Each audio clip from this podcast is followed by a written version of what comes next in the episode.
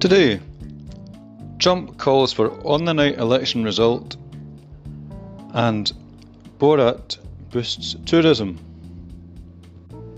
This is the Scottish News Bubble for October the 28th, 2020, when George, sorry, President Trump has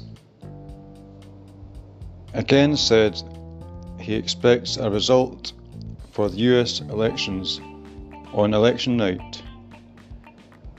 An almost impossible ask given the huge increase in postal voting this election. Meanwhile, voters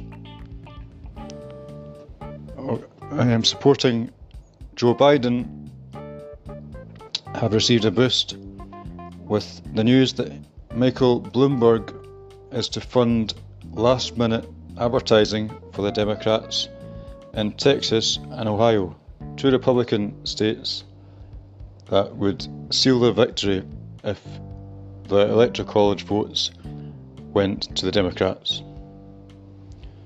In an interesting comment piece today, James Kirkup discusses why it's not just children who need help regarding school meals and poverty. Kirkup states If we accept that no child should go hungry because their parents alone cannot feed them, can we tolerate the unequal life chances that arise from differences in parenting this brings? The left needs to see that this is about understanding the reality of poverty Cognitive studies show that stress means people in poverty cannot think as clearly as they would otherwise. So it should be uncontroversial to say that parents in poverty find it harder to support their children and that more should be done to help them.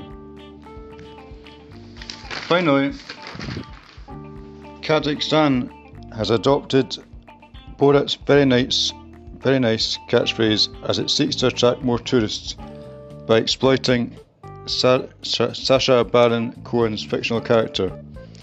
The Kazakh Tourism Board has capitalised on the recent release of a second Borat film through a number of short adverts.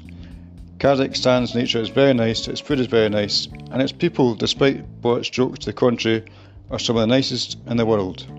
Deputy Chairman of Kazakhstan Tourism said. The tourism board were persuaded to embrace the fictional journalist's catchphrase as a marketing tool by American Dennis Keen and his friend Yermak Itimisiev, who pitched the idea and the adverts.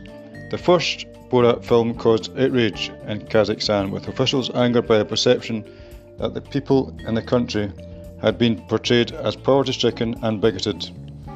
The reception to the new film has not been entirely positive either with the Kazakhstan American Association sending a letter to Amazon, the distributors of the film, asking, Why is our small, small nation fair game for public ridicule? Very nice. Bye for now.